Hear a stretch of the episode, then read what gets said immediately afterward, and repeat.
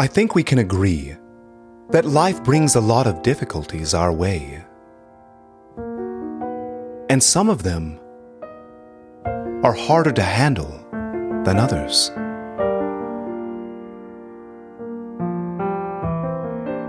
It's so easy to be discouraged and fearful, isn't it?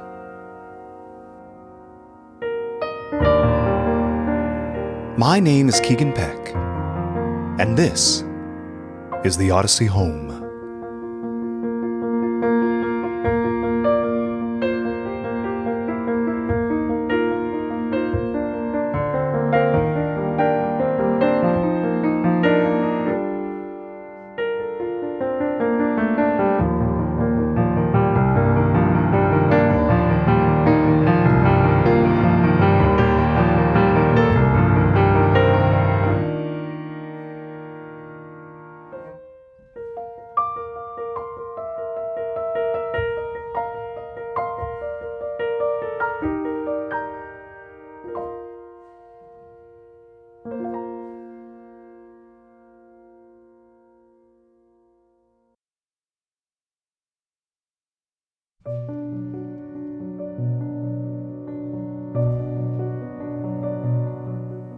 Last time, we began a discussion on trials and how God can use them in order to grow our faith.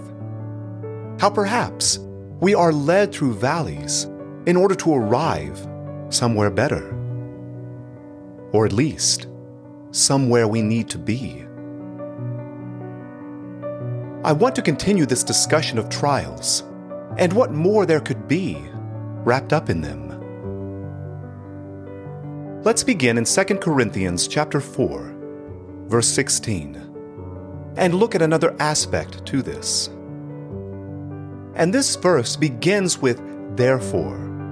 And anytime that happens, we need to look at what comes before in order to gain context. What Paul is talking about is his suffering for the cause of Christ, but for the sake of the Christians to whom he is writing. And he says that it is worth it. So let's begin in chapter four, verse sixteen, and continue on through chapter five, verse ten. Therefore, we do not lose heart, but though our outer person is decaying, yet our inward person is being renewed day by day. For our momentary, light affliction is producing in us an eternal weight of glory, far beyond all comparison, while we look not at the things which are seen, but at the things which are not seen. For the things which are seen are temporal, but the things which are not seen are eternal. For we know that if our earthly tent, which is our house, is torn down, we have a building from God, a house not made by hands, eternal in the heavens. For indeed, in this tent we groan, longing to be clothed with our dwelling from heaven. Since, in fact, after putting it on, we will not be found naked. For indeed, we who are in this tent groan, being burdened, because we do not want to be unclothed, but to be clothed, so that what is mortal will be swallowed up by life. Now he who prepared us for this very purpose is God, who gave us the Spirit as a pledge. Therefore, being always of good courage, and knowing that while we are at home in the body, we are absent from the Lord, for we walk by faith and not by sight. But we are of good courage, and prefer rather to be absent from the body, and to be at home with the Lord. Therefore, we also have as our ambition, whether at home or absent, to be pleasing to Him. For we must all appear before the judgment seat of Christ, so that each one may receive compensation for his deeds done through the body, in accordance with what he has done, whether good or bad. There are at least a couple of important points we can gain from this passage. The first is in chapter four, verse seventeen, when he talks about momentary light affliction is producing in them an eternal weight of glory, far beyond all comparison. Trials and tribulations affect our spirit and can mold us and lead us closer to Christ. The other part that really stands out is what Paul seems to have mastered, that we are in a tent, a short-term, mortal dwelling. And while we often focus so much on this life and body, it's just temporary. And as Paul said, while we are at home in the body, we are absent from the Lord.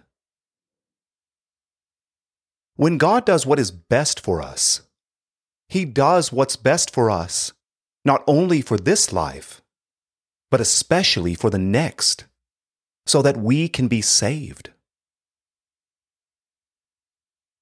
Difficult times will do one of two things. They will either draw us closer to God, or they will drive us further away. I think a great analogy is the forging of a sword. When the steel is first obtained by the bladesmith, it doesn't yet have the qualities to be a sword. It is only after the metal has gone through the fire over and over again, is pounded over and over again, and is quenched, that it becomes a weapon for a warrior. I'd like to think that in the same way, we are forged through our trials, that we are forged into weapons against the darkness of this world through our experiences.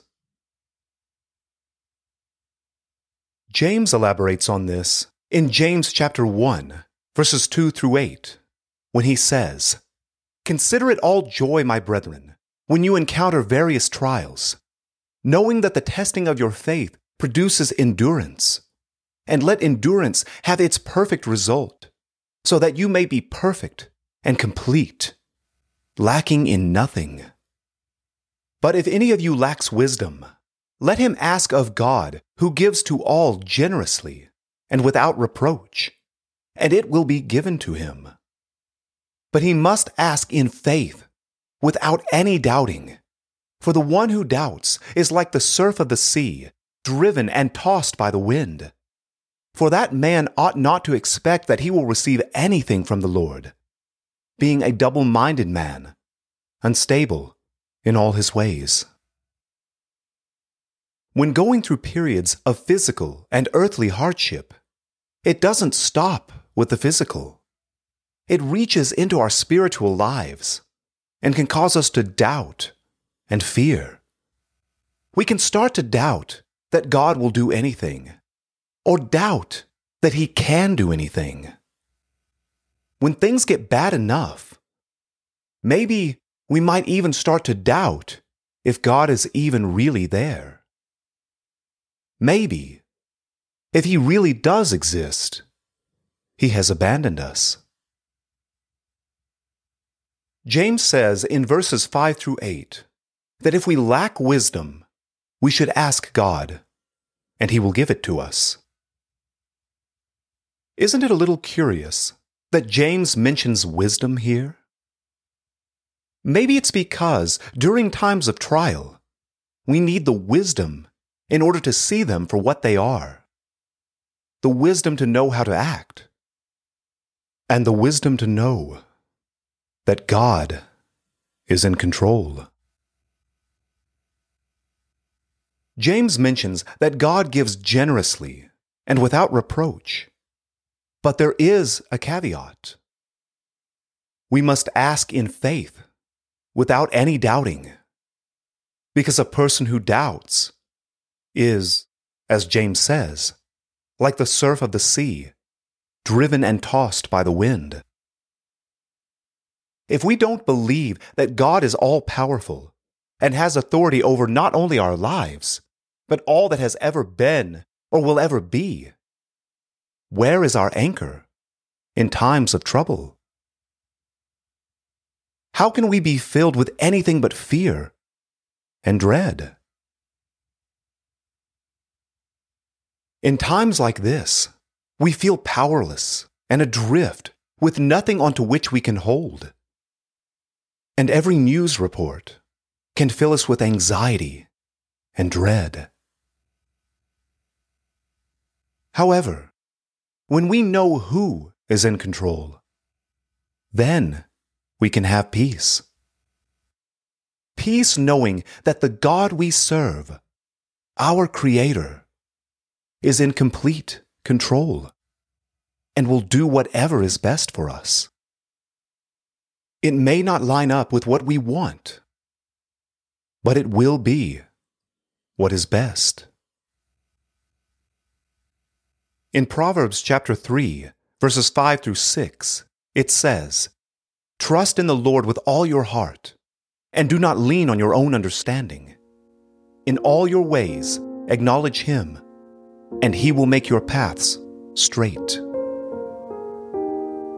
As with Psalm twenty-three that we discussed last time, there is something interesting about this proverb. The author doesn't say that the Lord will make your paths easy or will shield your paths. He only says that He will make your paths straight. A straight path is easy to follow in that you know where you're going. But sometimes the path can be washed out, rocky, or overgrown, and can be difficult to travel. God is in control. He always has been and always will be. We just have to accept it and trust Him. It is only then that we can have peace. Ultimately, most of our fears come down to our own mortality and the mortality of our loved ones. If we believe that God is in control, if we have given Him our lives, have been baptized for the forgiveness of our sins, and continue to walk with Him, what have we to fear?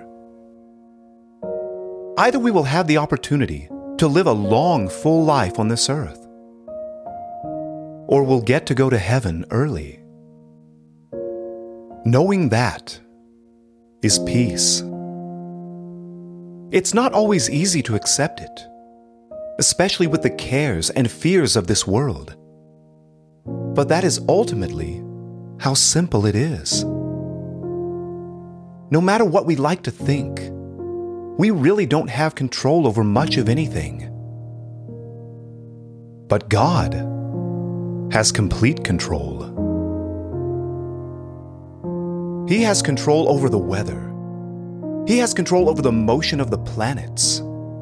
He has control over time itself.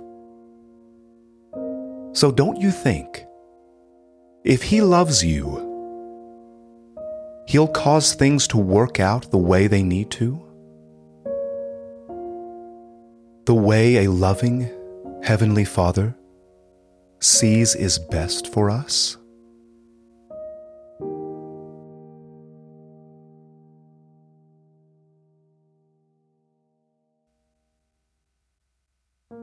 This episode was written and produced by me, Keegan Peck, with theme music by Amy Faris, and additional music by selections from Epidemic Sound. For more information, please visit the show's website at the odyssey home dot com. That's The Odyssey, O D Y S S E Y home dot com. There you can find more information about the podcast and a way to contact me.